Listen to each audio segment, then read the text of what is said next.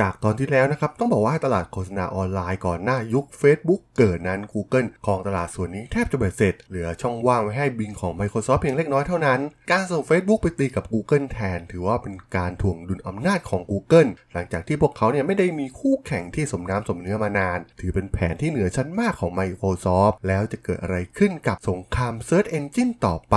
บิงจะพลิกเกมกลับมาได้หรือไม่ ไปรับฟังกันต่อได้เลยครับผม You are listening to Geek Forever podcast. Open your world with technology.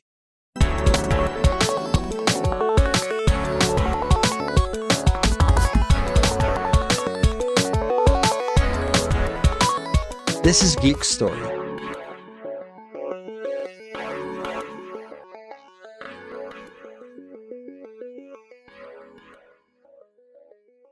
สวัสดีครับ ผมดนทราดนจากดนบล็อกนะครับ และนี่คือรายการ Geek Story นะครับ รายการที่มาเล่าเรื่องราวประวัตินักธุรกิจนักเทคโนโลยีที่น่าสนใจ ที่ผมจะเล่าให้ฟังผ่านรายการ Geek Story สำหรับใน EP นี้ก็มาว่ากันถึงบทสรุปสุดท้ายนะครับ ใน EP สุดท้ายของ Podcast ซีรีส์ชุด Search War นะครับจากการขับเคลื่อนโดยวิศวกรที่ถือว่าเป็น DNA หลักของ Google เลยก็ว่าได้ทำให้ Google นั้นสามารถมองได้ไกลกว่า และด้วยความที่อายุพนักงานเฉลี่ยนั้นยังน้อยทำให้สามารถขับเคลื่อนองค์กรได้อย่างรวดเร็ว ซึ่งต่างจาก Microsoft ที่เป็นองค์กรใหญ่เทอะทะ การขับเคลื่อนในเรื่องต่างๆเนี่ยก็ดูจะช้าเหมือนเต่าคลานและก็เป็น Google นั่นเองนะครับ ที่เห็นถึงศักยภาพของวิดีโอออนไลน์ก่อนใครที่ YouTube ซึ่งด้วยการใช้งานที่ง่าย แตกต่างจากบริการวิดีโอออนไลน์อื่น ๆ YouTube เติบโตอย่างรวดเร็วในช่วงระยะเวลาสั้น ๆ และได้รับความสนใจเป็นอันมาก โดยเฉพาะการบอกแบบปากต่อปากที่ทำให้การเติบโตของ YouTube เนี่ยเป็นไปอย่างรวดเร็ว YouTube มาเป็นที่รู้จักกันอย่างแพร่หลายต่อเนื่อง โดยจุดเปลี่ยนที่สำคัญก็คือเมื่อมีการนำภาพวิดีโอช่วง Lazy Sunday ของรายการ Saturday Night Live นะครับมาแสดงบนเว็บ ซึ่งต่อมาเมื่อเดือนกุมภาพันธ์ปี 2006 ทางสถานีโทรทัศน์ NBC ก็ได้เรียกร้องให้ทาง YouTube เนี่ย เอาคลิปวิดีโอที่มีลิขสิทธิ์ทั้งหลายออกจากเว็บ ซึ่ง YouTube เองก็มีนโยบายที่จะไม่เอาคลิปละเมิดลิขสิทธิ์มาแสดงเช่นเดียวกันทำให้ต่อมาเนี่ย YouTube กำหนดนโยบายที่ชัดเจนขึ้นในเรื่องนี้ แต่อย่างไรก็ตามนะครับ กรณีพิพาทระหว่างสถานีโทรทัศน์ NBC ก็ได้ทำให้ YouTube เป็นข่าว และเพิ่มความดังมากขึ้นไปอีกขั้น ในช่วงฤดูร้อนปี 2006 เว็บไซต์อย่าง YouTube เนี่ยได้กลายเป็นเว็บไซต์ที่เติบโตอย่างรวดเร็วที่สุดในโลก ซึ่งมีวิดีโอที่ถูกอัปโหลดมากถึง 65,000 วิดีโอ ซึ่งในเดือนกรกฎาคมปีเดียวกันนั้น YouTube มีผู้เข้าชมเฉลี่ยแล้วถึง 100 ล้านครั้งต่อวัน เว็บไซต์ยังติดอันดับที่ 15 ของเว็บไซต์ที่มียอดผู้เข้าชมมากที่สุดในโลก ที่จัดอันดับโดย Alexa และในที่สุด Google ก็ได้คว้าเอา YouTube ไปครอง แม้ราคาในตอนนั้นเนี่ยจะสูงอย่างบ้าคลั่งถึงกว่า 1,600 ล้านดอลลาร์ โดย Google เนี่ยได้เข้า Take Over YouTube ในเดือนตุลาคมปี 2006 ในรูปแบบของการแลกเปลี่ยนหุ้น อย่างไรก็ตาม YouTube ก็ยังคงดำเนินกิจกรรมของบริษัทไปตามปกติ โดยเป็นอิสระจากการควบคุมของ Google การรวมกันของ 2 บริษัทนี้เนี่ยจะมุ่งเน้นไปที่การเพิ่มประสบการณ์ที่ดี และเข้าใจได้มากขึ้นสำหรับผู้ที่สนใจการอัปโหลด การดูวิดีโอ การแชร์ภาพวิดีโอ รวมถึงการนำเสนอโอกาสใหม่ๆสำหรับผู้เป็นเจ้าของข้อมูลคอนเทนต์ที่เป็นมืออาชีพ ที่จะนำเสนอผลงานของพวกเขาไปสู่คนวงกว้างได้นั่นเอง และจากการเติบโตของอินเทอร์เน็ตความเร็วสูง Google จึงเห็นว่าวิดีโอนั้นจะแพร่หลายอย่างแน่นอน และที่สำคัญมันยังช่วยต่อยอดพลังของ Search Engine ให้มีความแข็งแกร่งมากยิ่งขึ้น ในฐานะ video search อันดับหนึ่งนั่นเอง ซึ่งเมื่อเข้าสู่ปี 2007สำหรับโปรแกรมการค้นหา ตอนนั้น Google ได้ล้ำหน้าไปไกลมากๆ ในทุกๆ ด้านเลยก็ว่าได้ ไม่ว่าจะเป็นเรื่องของส่วนแบ่งตลาดการค้นหา ที่นำโด่งกินรวบตลาดแทบจะเบ็ดเสร็จและตามมาด้วยรายได้จากโฆษณาที่มหาศาล รวมถึงกลยุทธ์ใหม่อย่างการค้นหาวิดีโอออนไลน์ หลังจากได้ YouTube มาเติมเต็ม ก็ทำให้ Google นั้นแข็งแกร่งขึ้นอีกระดับ แต่เมื่อเริ่มยิ่งใหญ่จนเกินตัว ปัญหามันก็เกิดจากการที่สามารถครองตลาดได้แบบเบสเสร็จ เพราะมีการตรวจสอบพบว่า Google นั้นได้ทำการลดอันดับผลการค้นหาของเว็บไซต์เปรียบเทียบราคาสินค้าชื่อดังอย่าง f o u d e m ซึ่ง Google ได้พยายามลดอันดับของ f o u d e m ซ้ำแล้วซ้ำเล่า แล้วโฆษณาผลิตภัณฑ์ของตนเองแทน ซึ่งทางสหภาพยุโรปได้เริ่มรวบรวมข้อมูลเพื่อสอบสวนเรื่องดังกล่าว ซึ่งจะเข้าข่ายกรณีการต่อต้านการผูกขาดทางการค้า แบบเดียวกับที่ Microsoft เคยโดนมาแล้วนั่นเอง ซึ่งมันเป็นการฉายภาพซ้ำของความยิ่งใหญ่ของธุรกิจ หากมันเป็นความยิ่งใหญ่ที่เกินตัว สุดท้ายผลเสียก็จะตกกลับมาอยู่ที่บริษัทแบบเดียวกับที่ Microsoft เคยเจอนั่นเอง แม้ Microsoft เนี่ยจะยังมีกำไรมหาศาล แต่เป็นกำไรที่ได้มาจากการผูกขาดในโปรแกรม Windows และชุด Office เพียงเท่านั้น ซึ่งรวมแล้วเนี่ยยังมากกว่า 100%ของกำไรทั้งหมด สาเหตุเพราะต้องไปชดเชยความเสียหายจากการขาดทุนอย่างมโหฬารในธุรกิจออนไลน์ของ Microsoft นั่นเอง Google นั้นยังมอง Microsoft เหมือนในอดีต นั่นก็คือเป็นภัยคุกคาม และได้ทวีความรุนแรงจนกลายเป็นศัตรูเลยก็ว่าได้ Google นั้นรู้สึกรำคาญใจที่ Microsoft เนี่ย พยายามที่จะใช้วิธีสกปรกด้วยวิธีการใดวิธีการหนึ่ง ไม่ว่าจะเป็นเรื่องของการฟ้องร้อง หรือการใช้กฎระเบียบต่างๆ มาเล่นงาน Google ซึ่งแทนที่จะเป็นการต่อสู้กันด้วยอัลกอริทึม หรือการปรับแต่งซอฟต์แวร์ให้ตรงใจผู้ใช้งาน หรือการรีดพลังของฮาร์ดแวร์ให้มีประสิทธิภาพที่สุด อย่างที่ engineer เนี่ยควรจะแข่งขันกัน แต่ Microsoft นั้นกับเรียกร้องให้เจ้าหน้าที่ผู้มีอำนาจรัฐเนี่ยมาช่วยเหลือแทนโดยเมื่อเทียบระหว่าง Apple กับ Microsoft ฝั่ง Apple นั้นแทบจะไม่เคยต่อสู้กับคู่แข่งในเรื่องกฎระเบียบ หรือกฎหมายยิบย่อย แต่มันเน้นไปที่การสร้างผลิตภัณฑ์ที่ดีกว่ามาแข่งขัน เพื่อให้ผู้บริโภคพิสูจน์ว่าสินค้าของ Apple นั้นเจ๋งจริง และ Microsoft เนื่องจากไม่สามารถไล่ตาม Google ในตลาดออนไลน์ได้ทันง่ายๆ จึงเลือกใช้วิธีต่อสู้ด้วยวิธีทางกฎหมายในศาลไม่ว่าจะเป็นในอเมริกาเอง หรือศาลระหว่างประเทศเพื่อให้ได้ชัยชนะมา ซึ่งเป็นเรื่องง่ายกว่าการสร้างผลิตภัณฑ์ที่ดีกว่ามาแข่งขันกับ Google นั่นเอง เนื่องจาก Microsoft เนี่ยมีทุนมหาศาลพร้อมที่จะทุ่มเต็มที่กับเรื่องแบบนี้อยู่แล้ว เมื่อสถานการณ์เนี่ยล่วงเลยมาถึงปี 2011 สถานการณ์ของ Bing เนี่ยก็ไม่มีทีท่าว่าจะดีขึ้น แผนกออนไลน์ของ Microsoft ที่รับผิดชอบ Bing นั้นขาดทุนย่อยยับกว่า 728 ล้านดอลลาร์ ในขณะที่คู่แข่งคนสำคัญอย่าง Google เนี่ยรายได้เติบโตเพิ่มขึ้นกว่า 4 เท่ามันเห็นได้อย่างชัดเจนว่าตอนนี้เนี่ย Microsoft ถึงข่าวพ่ายแพ้อย่างหมดรูปใน Search Engine มันเป็นตลาดเดียวกันแท้ๆ แต่ตัวเลขมันแตกต่างกันลิบลับ และไม่มีทีท่าว่า Microsoft เนี่ยจะกู้สถานการณ์กลับมาได้เลย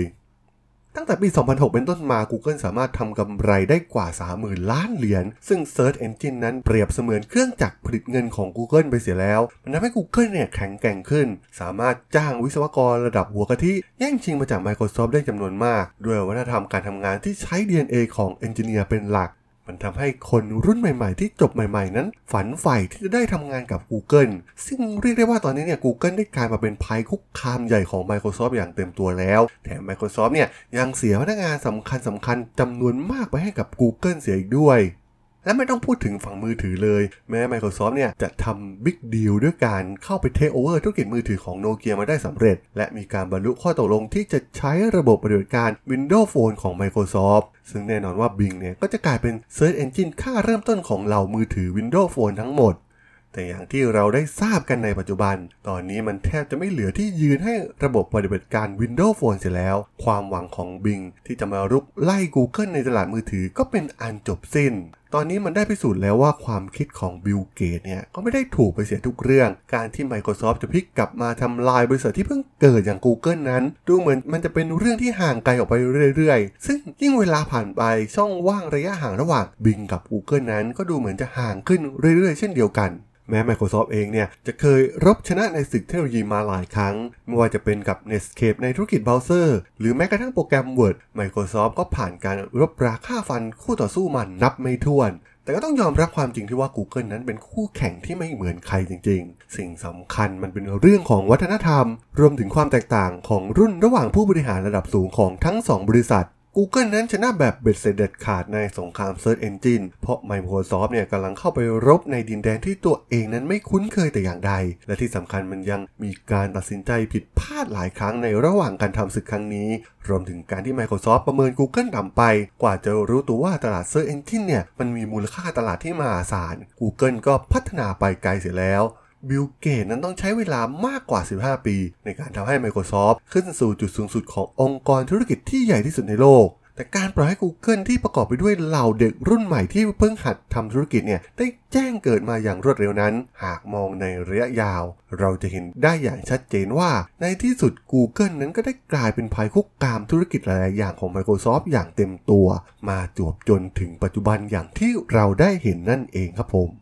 ต้องบอกว่าสงคราม Search Engine เนี่ย มันได้เป็นตัวอย่างหนึ่งนะครับ ที่แสดงให้เห็นถึงการต่อสู้ของบริษัทยักษ์ใหญ่อย่าง Microsoft ที่ผ่านศึกสงครามกับบริษัทต่างๆ มานับไม่ถ้วน และแทบจะไม่เคยพ่ายแพ้ให้กับบริษัทหน้าไหนมาก่อน เมื่อเราลองจินตนาการกลับไปในยุคนั้น Microsoft เป็นบริษัทที่ยิ่งใหญ่มากๆ พร้อมด้วยทุนทรัพย์มากมายบิลเกตก็เป็นบุคคลที่รวยที่สุดในโลกติดอันดับหนึ่งอยู่หลายปี เรียกได้ว่า Microsoft นั้นพร้อมทุกๆอย่าง ถ้าคิดจะสู้กับบริษัทหน้าไหนก็ตาม แต่ Google บริษัทที่เกิดจากงานวิจัยที่บังเอิญ โดยลารีเพจและเซอร์เกย์บรินนั้นได้เห็นศักยภาพที่สูงมากของ Google แม้จะพยายามเสนอไอเดียรวมถึงขายไอเดียไปยังบริษัทยักษ์ใหญ่ต่างๆ แต่ก็ไม่มีคนสนใจ พวกเขาจึงต้องมาลุยในธุรกิจนี้ด้วยตัวเอง ซึ่งแน่นอนว่าสิ่งแรกที่เราได้เห็นจากสงครามครั้งนี้ก็คือ การเลือกมืออาชีพ อย่างเอริกชมิดต์เข้ามาคอยดูแล Google ในช่วงตั้งไข่ ซึ่งแม้จะมีศักยภาพแค่ไหน แต่การขาดผู้นำที่ดีก็จะทำให้ Google เนี่ยไม่สามารถเติบโตระยะยาวได้อย่างมั่นคงมาจนถึงทุกวันนี้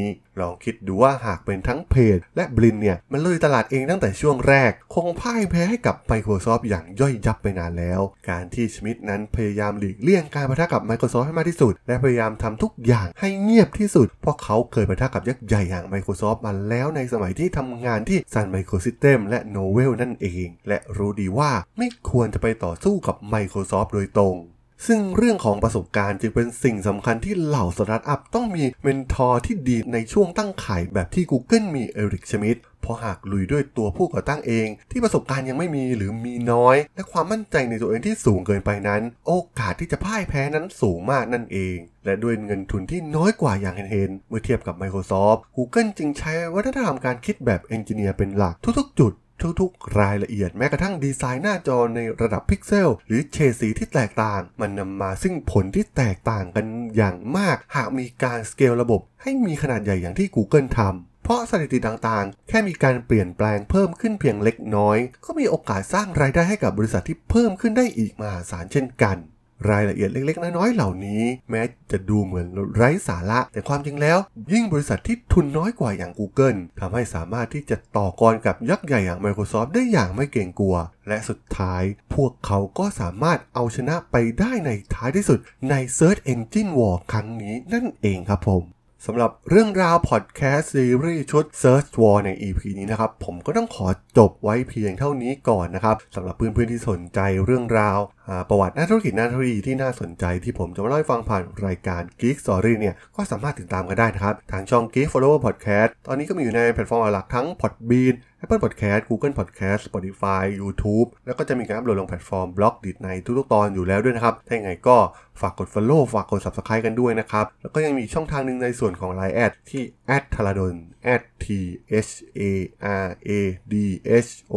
l สามารถ add เข้ามาพูดคุยกันได้นะครับ ผมก็จะส่งสาระดีๆพอดแคสต์ดีๆให้ท่านไปประจำอยู่แล้วด้วยนะครับ ถ้าอย่างไรก็ฝากติดตามทางช่องทางต่างๆกันด้วยนะครับสำหรับใน EP นี้เนี่ย ผมก็ต้องขอลากันไปก่อนนะครับ เจอกันใหม่ใน EP หน้านะครับผม สวัสดีครับ